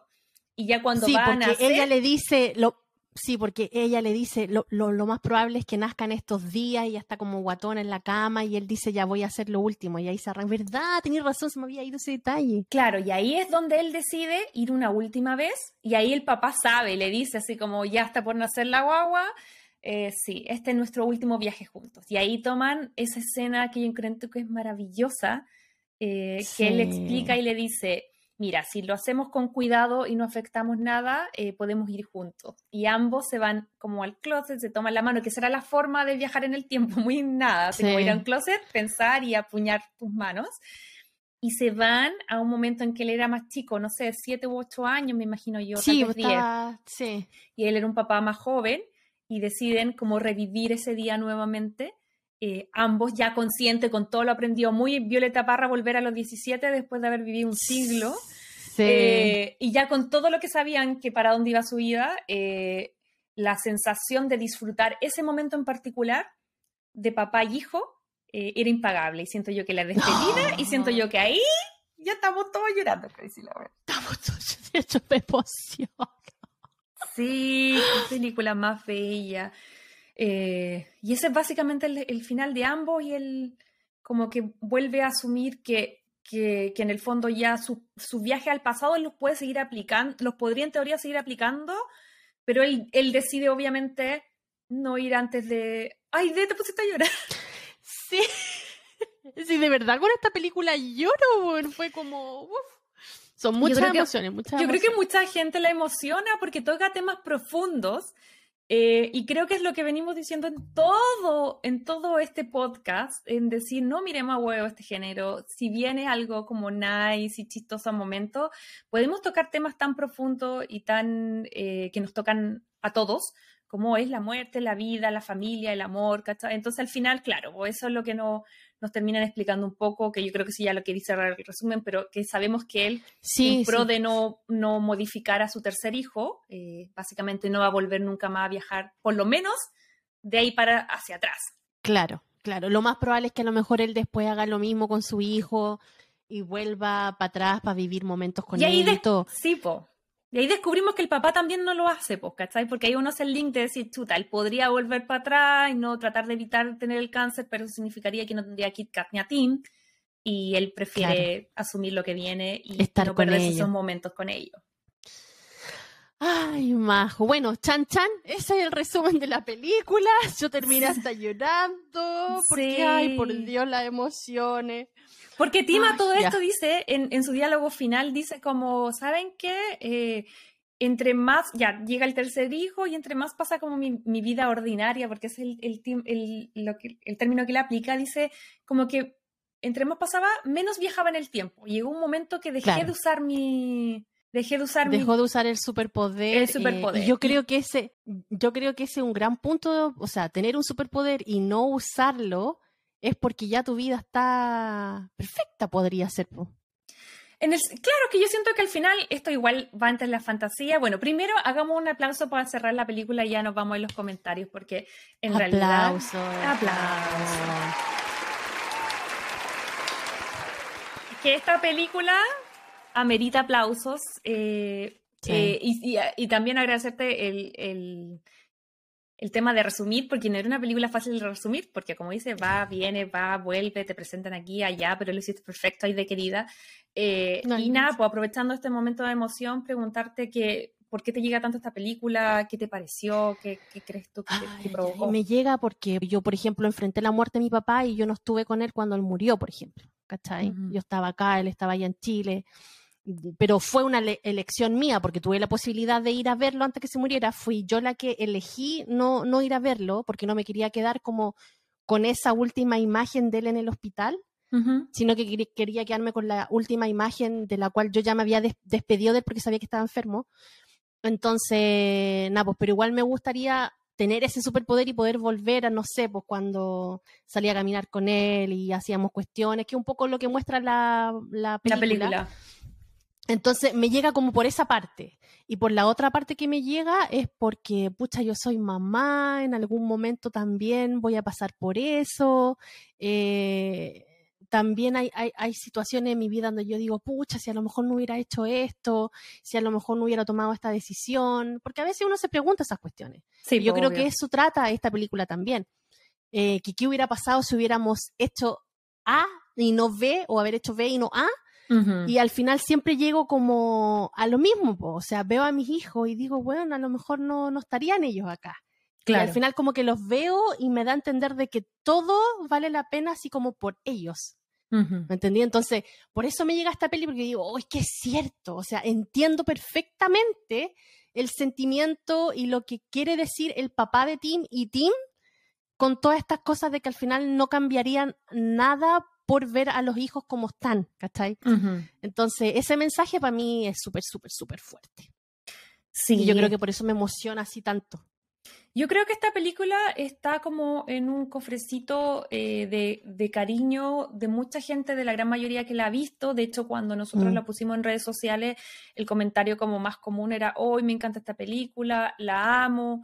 Eh, en lo personal, también siento que eh, yo no había visto esta película hasta unos días atrás, porque la había empezado a ver hace un tiempo atrás y me pasó que la empecé a ver en un contexto súper angustiante de que, a ver, hace como un par, como hace como dos años, cuando yo viajé todavía no estaba vacunada ni nada, pero había viajado a Chile a ver a mi abuela porque había tenido COVID, casi había fallecido eh, y finalmente de eso salió bien. Yo viajé a Chile, entonces yo me hice mi COVID test para volver hasta antes que lo pidieran en Estados Unidos, yo porque soy urgía me lo estaba haciendo. Si yo me lo hice eh, para volver a Estados Unidos y salió no concluyente. Que yo no sabía hasta el mm. momento que es una posibilidad. O sea, hay, hay algo que pueda salir mal con la muestra, no sé qué. Pero yo dije, miércoles tengo COVID y esto era como, insisto, mucho antes de las vacunas. Yo venía de, de un par de meses atrás haber enfrentado a, a, que mi familia lo había tenido y casi perdemos un familiar. Perdimos un familiar, de hecho, una tía, por eso mi abuela terminó en el hospital, mis papás lo pasaron pésimo. Entonces yo tenía como un tema con eso.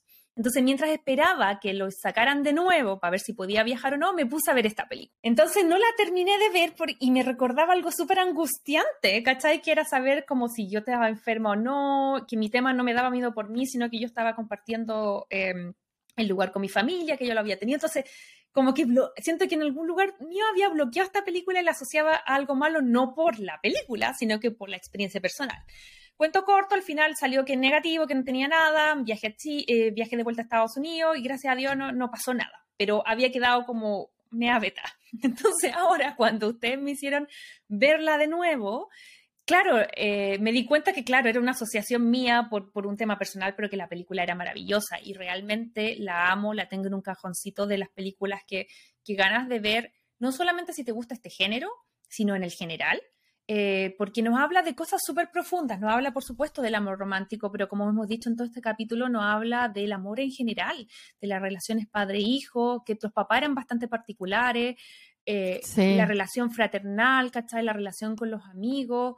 Eh, y creo que es de esas películas que uno debería ver cada seis meses, como creo que yo que es muy, sobre todo ahora post pandemia, uno también creo que a lo mejor no viaja en el tiempo, pero todos los sucesos y todas las cosas que nos han pasado en los últimos años como como no sé, como sociedad, como planeta, como humanidad, nos han hecho tal vez llegar a las mismas conclusiones que está llegando Tim, ¿cachai? A que esta película es del 2013, hace 10 años atrás. Sí pero tal vez, claro, no, no tenemos la posibilidad, lamentablemente, de, de, tener este poder, pero sí de darnos cuenta de cómo es importante eh, poder jugar ping-pong simbólicamente con tu familia, poder estar ahí para tus hermanos, para tu familia, para tu pareja. Siento yo que el amor romántico es algo que nos quita mucha energía eh, y que está bien porque es algo importante, ¿cachai? Parte de nuestra vida y sobre todo nuestros teenage years o 20 y algo. Después uno como que en la vida vais como equilibrando la balanza en otro sentido, pero como que siento yo que también es el llamado de atención porque él nunca se llevó mal con su hermana, por ejemplo. Pero sí el hecho de estar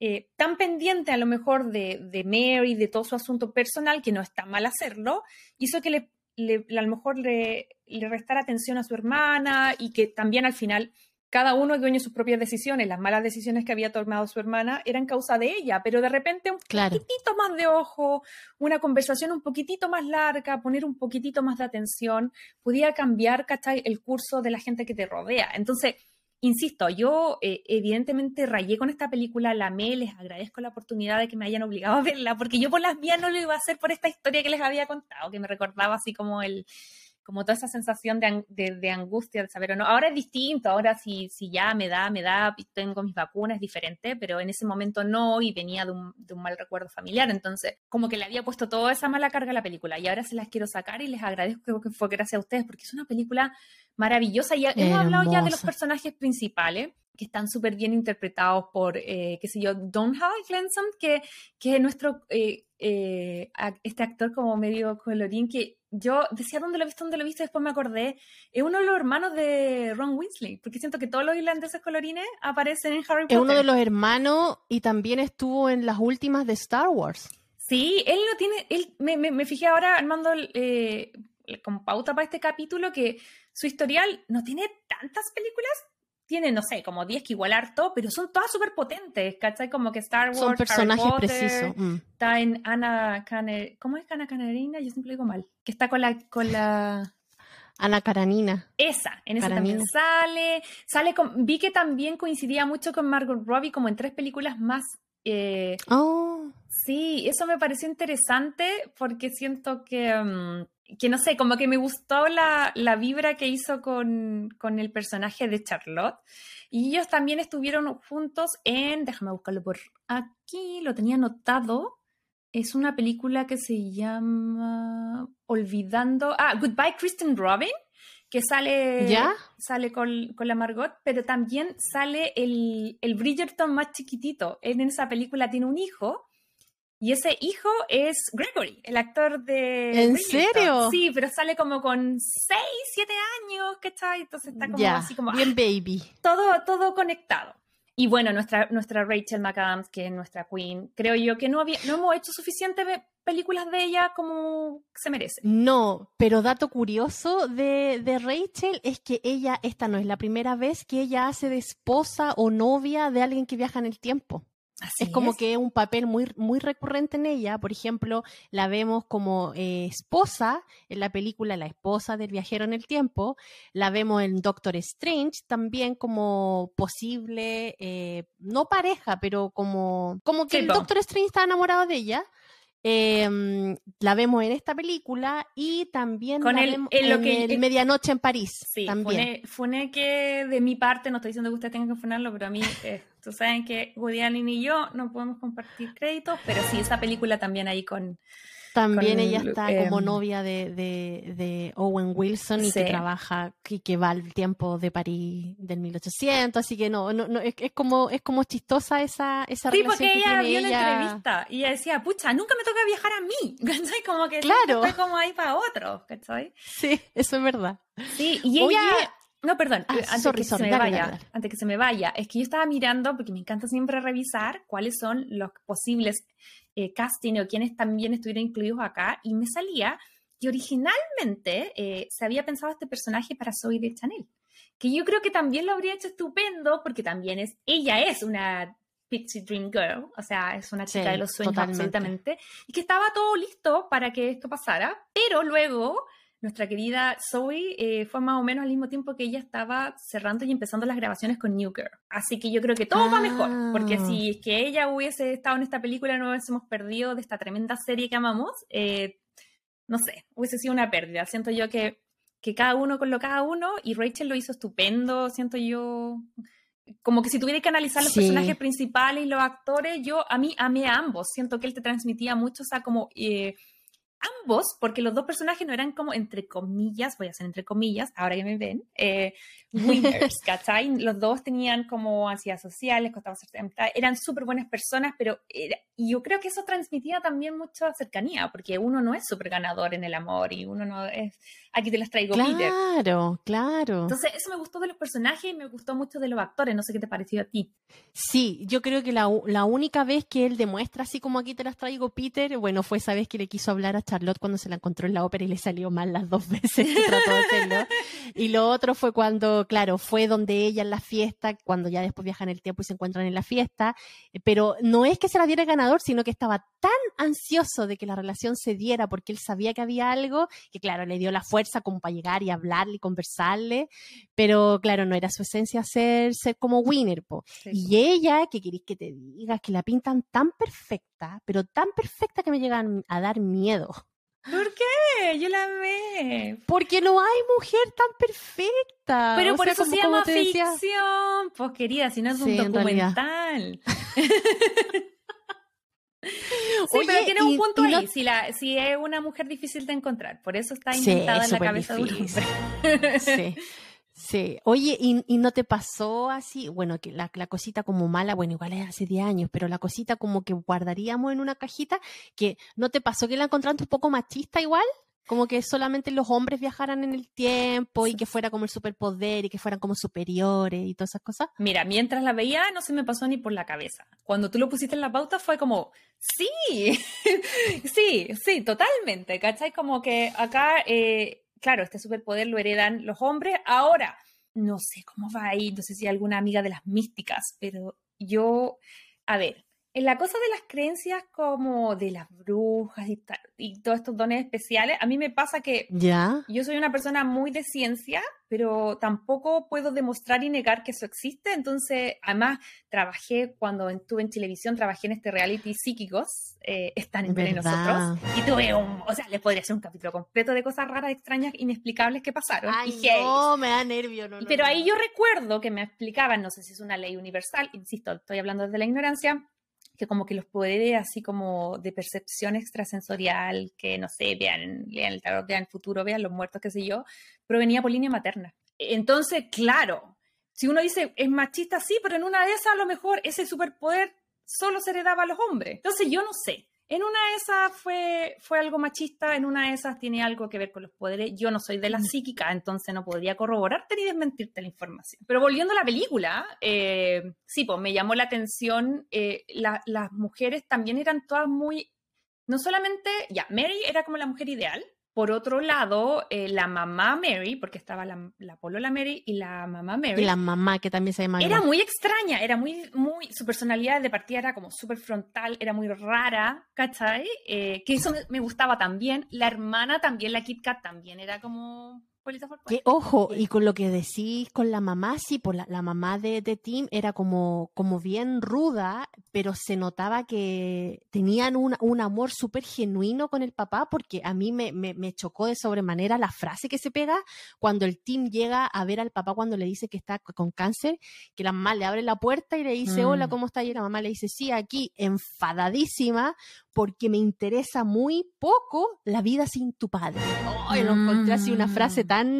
Y ahí te deja clarísimo que la relación de ellos era como como muy de amor, muy, muy de estar juntos ellos Y yo creo que eso hace toda esa familia adorable, porque en el fondo, claro, eran entre comillas personajes atípicos, pero a la vez eran tan bacanes y honestos, ¿cachai? Como ya, el tío, todos teníamos un tío así como... como medio, sí, como el tío especial. Que el, claro, eh, la, amé que por sobre el normal de las mamás metidas que están tratando de hacer que se casen sus hijos y después meten la pata y no sé qué. Esta, ella no estaba ni ahí, onda, en verdad era, lo quería, pero los, dejaba a los dos en full libertad. Eh, la hermana también amaba que le habían puesto ese, detalle de que le caía muy bien Mary, como que la veía y le agarraba besos, ¿cachai? Como que le hacía parte de su familia, ¿cachai? Como que todos estos detallitos siento que que a diferencia de otras películas que les reclamamos que eh, ponen toda su energía en los personajes principales, en esta película, como es al parecer tradición en las películas de Richard Curtis, porque lo vimos en Love Actually y en Nothing Hill, los secundarios son súper importantes, tienen mucho que decir, mucho que aportar, mm. y aquí me tengo que detener, ya lo hemos tocado, pero creo que es la base de, te lo decía antes de empezar esta grabación, de haber sabido el contenido previo de esta historia, tal vez la habría lanzado cerca de la fecha del Día del Papa. Porque siento que para mí en lo personal, creo yo que además del amor romántico y de todas las otras relaciones, la más heavy, creo yo que es la de papá-hijo, que también es lo mismo que mamá-hija. Podría haber sido uno de los dos, hubiese dado lo mismo, ¿cachai? Si era el papá o la mamá. Pero este tema eh, de este amor, de esta conexión, de los sacrificios que uno hace más allá, ¿cachai? Insisto, esta película para verla el día del papá estaba preciosa, ¿cachai? Como que, mm, como que amé eso y amé los actores. Hablemos del actor que habíamos esbozado, que lo habíamos visto en Love Actually eh, también, que es el, el, actor que interpreta al papá, que se llama Billy Knightley, según yo. Esa no sé si está bien la pronunciación, pero que se manda un papel porque el papá te parece tan resuelto desde el minuto uno que uno dice, ah, ya, bueno, es hasta como demasiado relajado para mi gusto. Como, ah, demasiado relajado. Tú decís, este viejo no está ni ahí con su familia, como casi pensáis eso, así como... Sí, y después cuando le lanza la historia uno dice, pero ¿por qué se la lanzó así como si le estuviera contando, no sé, por lo que comió ayer, si una tremendo bombazo? Claro. Y luego pensaba, entre más entendía la lógica de la película, que él había vivido tantas veces las cosas que probablemente será la tercera vez que tenían la conversación, que él ya lo había ensayado. Porque cuando se casan, igual él, abiertamente hace un discurso, primero la embarra, después lo hace de nuevo, como el tercero ya lo hace bien. Entonces, al final, claro, pues tú veis a esta persona tan así como relajada y resuelta, pero es solamente porque ha vivido las cosas muchas veces, ¿cachai? Sí, pues en ese discurso que tú decís, lo que lo encontré también un, un toque súper bonito y que nos recuerda lo tan importante que es decirle a la gente que tú quieres que la quieres. Porque, por ejemplo, él dio el discurso y después cuando habló con el hijo le dijo, no te dije que te amo. Y él le mm. dijo, no, papá, pero si estuvo bien el discurso. Estaba como implícito, le dice él. Y ahí como que vuelve al momento, te muestra en el discurso y no solamente le dice al hijo que lo ama, sino que también le dice al, al, al tío que lo ama que estaba ahí y le dice te amo como a varias personas. Mm. Entonces, ahí también la película te recuerda y te dice, oye, si realmente tenía alguien de tu familia que lo amáis, dile que lo amáis. O sea, ¿qué, ¿qué, te cuesta? Son dos palabras. Entonces, no, tiene varios guiños esta película em, que si uno la ve con dedicación y, y, se, y se siente un ratito como a pensar todo esto guion que tiene en sí, eh, uh, te deja joyitas. Sí, además que es como súper profunda y a la vez también es súper chistosa. Siento yo que es de mi escena favorita, porque ya de las profundas hemos hablado. Eh, de mi escena favorita quiero rescatar cuando conocen a los papás de la Mary, porque bueno, obviamente acá eh, de partida los actores, pese a que esta es una, película de Inglaterra, bueno, el actor principal Tim, eh, que interpreta a Tim, es irlandés, la de Rachel es canadiense y su personaje es gringo, y um, la Margot Robbie es de Australia. Así que mm. es inglés, pero ninguno de los, tipos es, de ahí. Eh, bueno, los personajes sí, pero los actores no.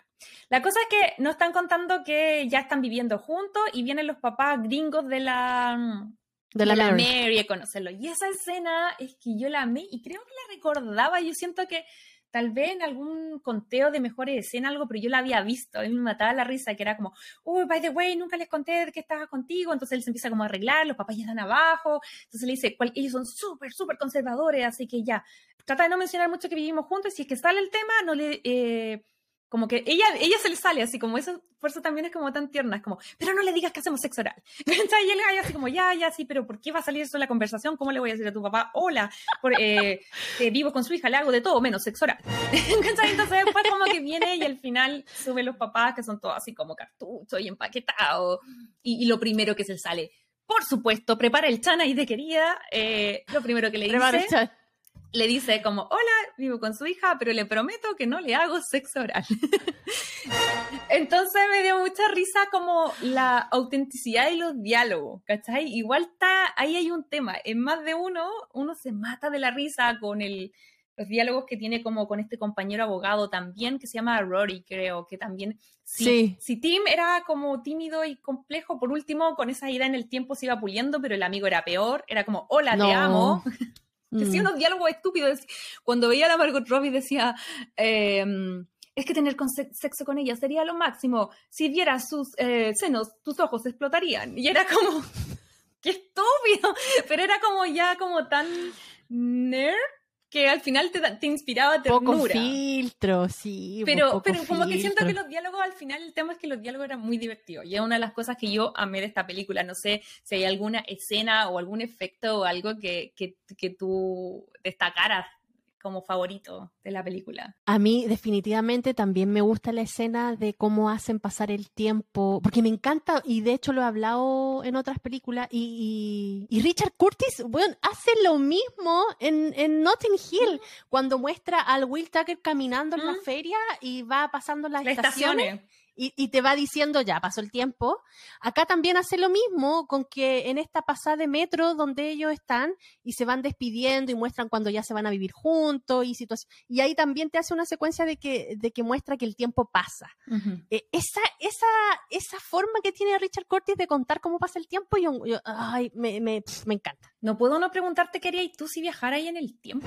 ¿Cachai? Como en tu vida personal. que no es la primera vez que me lo he preguntado, pero es como un poco lo que te decía al principio cuando empezamos a comentar esta sección. Por mucho que vuelvo atrás mm. y digo, cambiaría esto, esto, esto, me llevaría como a otro lugar y a otra situación que siento que no sería tan buena como la que estoy igual ahora. Si la vida es así, con altos y bajos, que es lo que te dice esta, esta película, em, y hay que tratar de sacarle el mejor provecho, las cosas malas van a pasar siempre, las cosas buenas también van a pasar siempre, mm. y hay que tratar de entender eso, aceptarlo eh, y disfrutar. Si el otro día leía y escuchaba, la vida es tan corta mm. y de verdad, si te ponía a pensar, somos un suspiro, no somos mm. nada más que eso. Sí, es verdad. Entonces, ¿para qué estar pensando después al final en la si volviera para atrás, qué cambiaría? Sabes que no cambiaría nada. Yo creo que todo lo haría exactamente igual como lo he hecho hasta ahora. Sí, a mí me pasa lo mismo y por eso me gusta esta película porque siento que te cambia el eje del tema de los viajes en el tiempo, porque siempre nos muestran eh, que uno viaja por alguna situación, no sé, como voy a viajar atrás para que no nazca Hitler o voy a eh, viajar atrás para que evitar que la pandemia, ¿cachai? Como que no sé. Sin embargo, como que me cambió esta película el switch de decir, eh, no, no quiero viajar en el tiempo porque siempre comparto lo mismo que tú. O sea, siento que todas las cosas buenas y malas me tienen exactamente en el lugar en el que estoy que claro, no es así la panacea de oh, me despierto en un holgorio todos los días, pero estoy súper agradecida de mi vida, eh, soy una persona feliz eh, y, me gusta como estoy. Pero ahora pienso mucho en, tal vez volver a lo, como con, si, si, fuera como con estas reglas que nos presenta la película, eh, volvería, insisto, igual que tú, no a cambiar nada, sino que a, a, doble vivir días, ¿cachai? Mm. Como a lo mejor pasarme sí, eso sí con, qué sé yo, con mi, bisabuela, que ya falleció, ¿cachai? Que teníamos así unas instancias, unas conversaciones muy bacanes, eh, o con mi abuelo, ¿cachai? Pero me pasa que por otro lado, em, haciendo como esta ficción de poder viajar, eh, creo que lo único potente en mi vida de, de, ser una persona ansiosa es que de muy chica me planteaba qué pasaría si, si, si la gente que quiero falta y, eso mm. obviamente es fome porque te crea ansiedad, bueno, ahí estamos, psicólogo, pastilla y todo. Pero por otro lado, lo único positivo que me ha traído es que yo hace muchos años, mm, yo creo que antes de cumplir 20, ya pensaba en qué pasa si, si fallecen mis abuelas eh, o mis papás o todo. Entonces intento como generar instancias en vida, que es lo único que puedo controlar, porque no puedo controlar cuándo pase, cómo pase, ni por qué, ni cómo lo voy a tomar, o tal vez me muero yo antes, o sea, mi abuela acaba de cumplir 90, capaz que la tengo hasta los 100, nadie sabe, ¿cachai? Pero empecé a generar momentos. Entonces, por ejemplo, me pasa con mis abuelos, los que yo menciono, que yo empecé como ir todas las tardes después del colegio a hablar con ellos. A mi abuela yo mencionaba acá que ahora ya no podemos tanto porque por cosas físicas, pero los últimos 10 años yo estaba saliendo de vacaciones con mi abuelo. Con mi papá yo me pego estos plantones a Chile, no sé, pues ahora mi, mi viaje a Chile yo había ido por, porque queríamos ir con John en diciembre y ahora fui porque reconozco que tengo el privilegio de poder ir, ¿cachai? Al, fui a un cumpleaños, ¿cachai? Y volví. Eh, y tal vez eso me gastó el presupuesto y la plata que tal vez me podríamos haber ido de vacaciones ahora en mayo con yo, no sé, alguna parte bacán y sin embargo la ocupé para ir a Chile. Pero no me arrepiento, ¿cachai? Porque al final del día eh, básicamente me ha permitido disfrutar de los momentos. Y como no tengo el superpoder de team, no puedo volver atrás y lo que puedo hacer es intentar aprovechar de tener tiempo con la gente que quiero, que por una decisión mía de vida están en otro lugar. Así que en ese sentido concuerdo contigo y creo que volvería a revivir, no sé, pues qué sé yo, un, un día en la tarde con mi amiga en el colegio, viendo, qué sé yo, eh, él venga conmigo, con mi abuela tomando once, no sé, alguna cosa así, ¿cachai? Pero, pero en general estoy bien.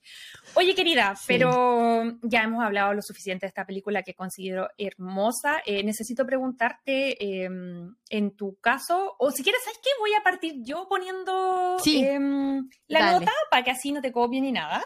Em, yo creo que impresionantemente esta, esta película yo en la carga emocional iba a poner tres, ¿cachai? Porque en lo personal no me gustaba, pero esta, esta película se merece un cinco, o sea, cinco corazones, por supuesto, porque es eh, maravillosa, más allá de la rom-com, es una película que nos entrega y nos hace pensar y nos hace agradecer y nos hace eh, terminar de verla y tal vez darle un besito y un abrazo a, tu pareja, a tu hermano, a tu amigo. Y, esas son las películas que para mí son las que más cuentan. Así que absolutamente ron, eh, recomendada, no sé cómo decirlo.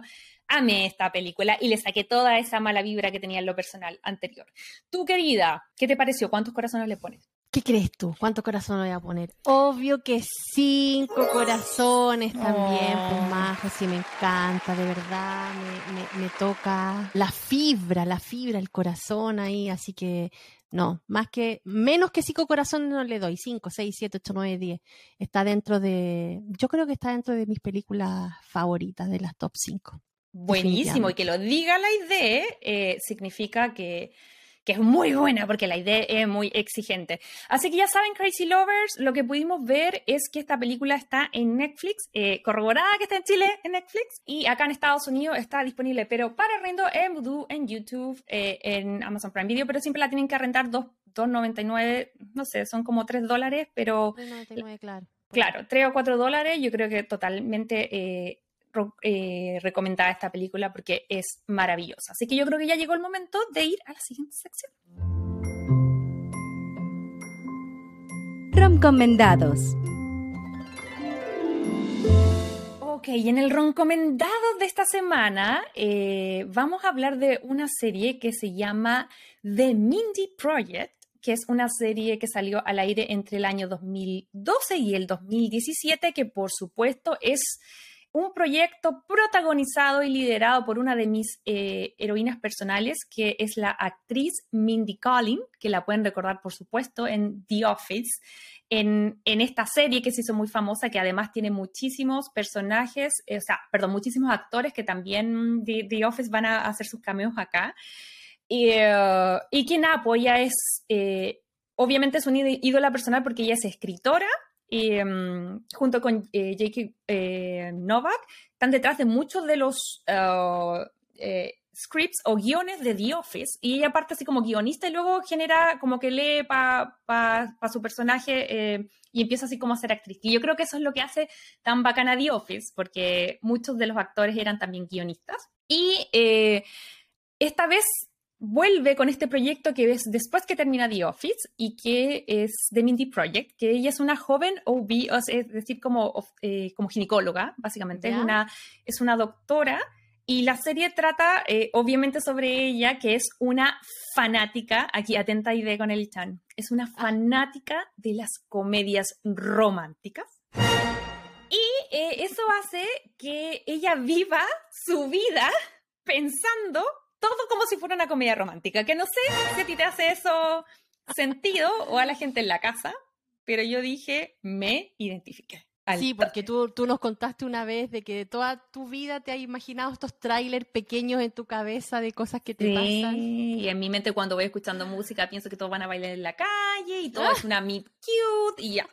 Bueno, el personaje eh, de Mindy Kaling eh, en esta serie hace básicamente lo mismo. Entonces, ella es la doctora eh, Mindy Lahiri y ella comparte oficina con otros doctores, tiene una consulta en Nueva York. Entonces, ahí va también eh, compartir con los actores Jeremy Red, que interpreta a Ed Weekends, y a Morgan Tucker, que eh, interpreta a... Em, ¿Cómo se llama este doctor? Ay, se me olvidó. Pero, en fin, lo importante... es un doctor que trabaja con ella.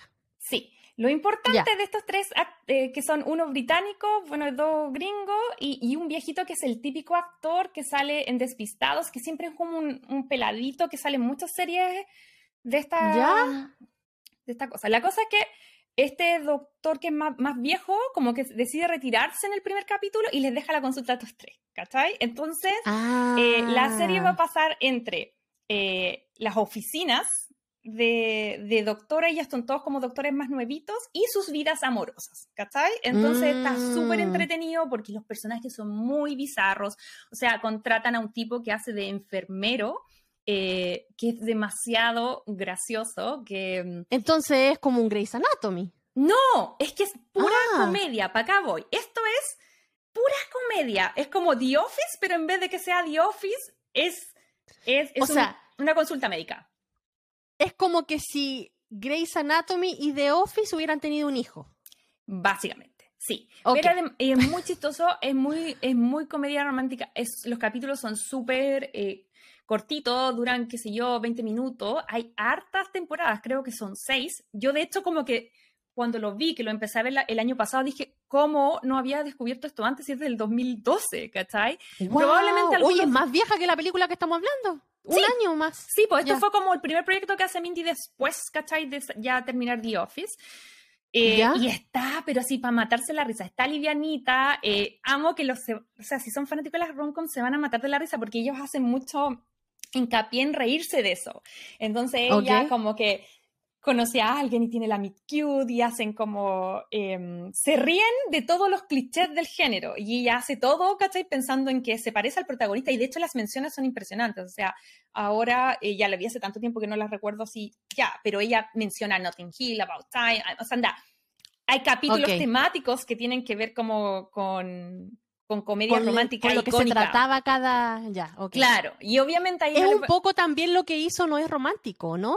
Sí, eso, es ya, eso. Es una cruzada de The Office, eh, Grey's Anatomy, y no es romántico, y obviamente Y no bajo la escritura privilegiada de, de, mm, la Mindy Kaling, Del genio de, de Mindy Kaling. Claro, que también invita a BJ Novak, que era quien que era en The Office, para los que escuchan, yo sé que la idea no la ha visto, pero eh, era el que hacía su pareja, ¿cachai? Que parte como un principiante, así como un practicante y después tiene como un rol. Ellos dos, bueno, los rumores que han estado juntos en la vida real, pero además de eso son partner en un montón de proyectos como guionistas y como creadores. Entonces él también está ligado Ya. a esto y aparecen un par de capítulos. eh, aparecen eh, muchos actores de esa como de esa serie y bueno De recordar esa que Min- índole, ya. sí, Mindy Kaling además está detrás actualmente eh, en Netflix de I Never Have Ever que es la creadora de esta serie y por el otro lado de la que está en HBO Max ahora que es de College Girl, Sex and College ¿dónde está tu Ah, cuñado? donde trabaja, donde trabaja la hermana del Timothée Chalamet. Sí, ella también está detrás de esos proyectos. Ya. Entonces, es una seca. Yo a ella la amo porque todas las mujeres power, a mí, no sé, eh, Amy Poehler, eh, la Mindy Kaling, la Tina Fey, para mí son ídolos personales porque tienen que ver con la creación de historia y ella tiene un montón de libros también. Entonces, Sí. eh, como que tú sentís que lo está pasando bien, que le gusta, ¿cachai? La serie tiene un humor muy en su salsa. muy ácido, muy entretenido, ¿cachai? Entonces, esto es literal esto sí que es un candy. O sea, onda, si tan, quieren eh, al final del día ver una serie, ¿cachai? Que no les quite mucho tiempo, donde se rían, donde acá no es nada para pensar del otro mundo, es solo para reírse. Ya. Eh, Mindy, eh, Kaling. Acá está en Hulu, así que... Sí, creo No. que yo vi el primer episodio hace un tiempo atrás, pero no la pude seguir viendo después, pero no porque no quisiera, sino que pasó algo y no la seguí viendo. Pero yo creo que la voy a retomar. Así que esa es mi recomendación. Ojalá la puedan encontrar Mindy Kaling Project eh, en Hulu o, o dependiendo de dónde están, puede ser también Amazon Prime. Así que eso, pues querida, ojalá lo puedan ver. Bueno, y eso ha sido este episodio de hoy, chicos. Espero que, como siempre les digo, hayan llegado a esta parte del podcast. Eh, al final no sabemos con la Majo si esto del video va a resultar o no va a resultar, pero estamos trabajando para usted. Ojalá que nos puedan ver. Eh, ha sido muy divertido entre mi ataque de risa que me dio al principio y después mi llanto que me pegué. Por Dios, Oye, ¿qué sí. pasa conmigo? Pasaste por toda la emoción y me encima justo ahora que todos te van a ver. Hoy pasé por todas las emociones, chicos, así, así soy yo. Sí, intensa, total. ¿Qué le vamos a hacer así una? Pero así te queremos, así te queremos. Así me quieren, gracias. Así que nada, pues recuerden seguirnos en nuestras redes sociales como Crazy Stupid Podcast en Instagram y en TikTok. Eh, si quieren revisar nuestra página web también como crazystupidpodcast.com. Y si nos escuchan por Spotify, recordarles que nos califiquen con las estrellitas que ustedes creen que este humilde podcast se merece. Y nada, pues Majo, ¿qué más? Podríamos decirle a nuestra audiencia Yo que la queremos tanto? Sí, les agradecemos a todos por su interacción, lo hemos pasado tan bien, amamos que nos mandan dónde ver las series, qué ver, así que full agradecido. Eh, y contarles que, bueno, la próxima semana es la más cercana al tema del Día de la Madre, entonces acá les vamos a oh. dejar una, ustedes saben que ustedes eh, tienen la última palabra en todo. Tenemos una idea de hacer un capítulo que fuera temático y hay una, hay una precisamente una película eh, que se llama Mother's Day, que también es del mismo director, yo me acuerdo que el de Pretty Woman, que sale la eh, Jennifer Aniston, eh, sale esta chica de la Che, la de Pretty Little Liars, no sé si viste esa serie. ¿Ya? Eh, y bueno, no la he visto. Esta fue la última película de este director, porque después de, de, eso fallece. De hecho, me parece que en español se llama Enredadas pero Felices. También sale Jason Sudoki, que, uy, no hablamos de eso, querida, pero tremendo escándalo con la entrega de papers a la señora Olivia. Desubicado. Pero bueno, ya, no sé si habrá sido él el desubicado o la tipa que le estaba llevando los papeles, no sé, pero Ay, muy, no Bueno, en fin, esta película es del director Gary, Marshall, que ya sabemos que está detrás de, tremendos clásicos eh, de Mujer Bonita, de Valentine's Day. Eh, y esta eh, película podría ser una opción para que viéramos. Y lo otro es ya no saltarnos el tema de, de las mamás, porque esta es como mm, eh, media temática o hacer una comedia romántica en general que podemos ser. Yo creo que la otra que le fue súper bien fue The Proposal. So, les vamos a estar, como siempre, preguntando en redes sociales para que ustedes nos digan si quieren ver la de Sandra Bullock o si hacemos esta del Día de la Madre. Así que eso, pues querida, con eso ya estamos terminando. lo logramos, llegamos al final. Vamos lo logramos. Si, solo se escucha, no se preocupen, lo intentaremos nuevamente la próxima semana, hasta que un día nos puedan ver. Sí. Así que eso, queridos, chao, chao. Nos despedimos, chao, chao, que estén bien. Si te gustó este podcast, recuerda seguirnos en Spotify, Apple Podcast y Google Podcast.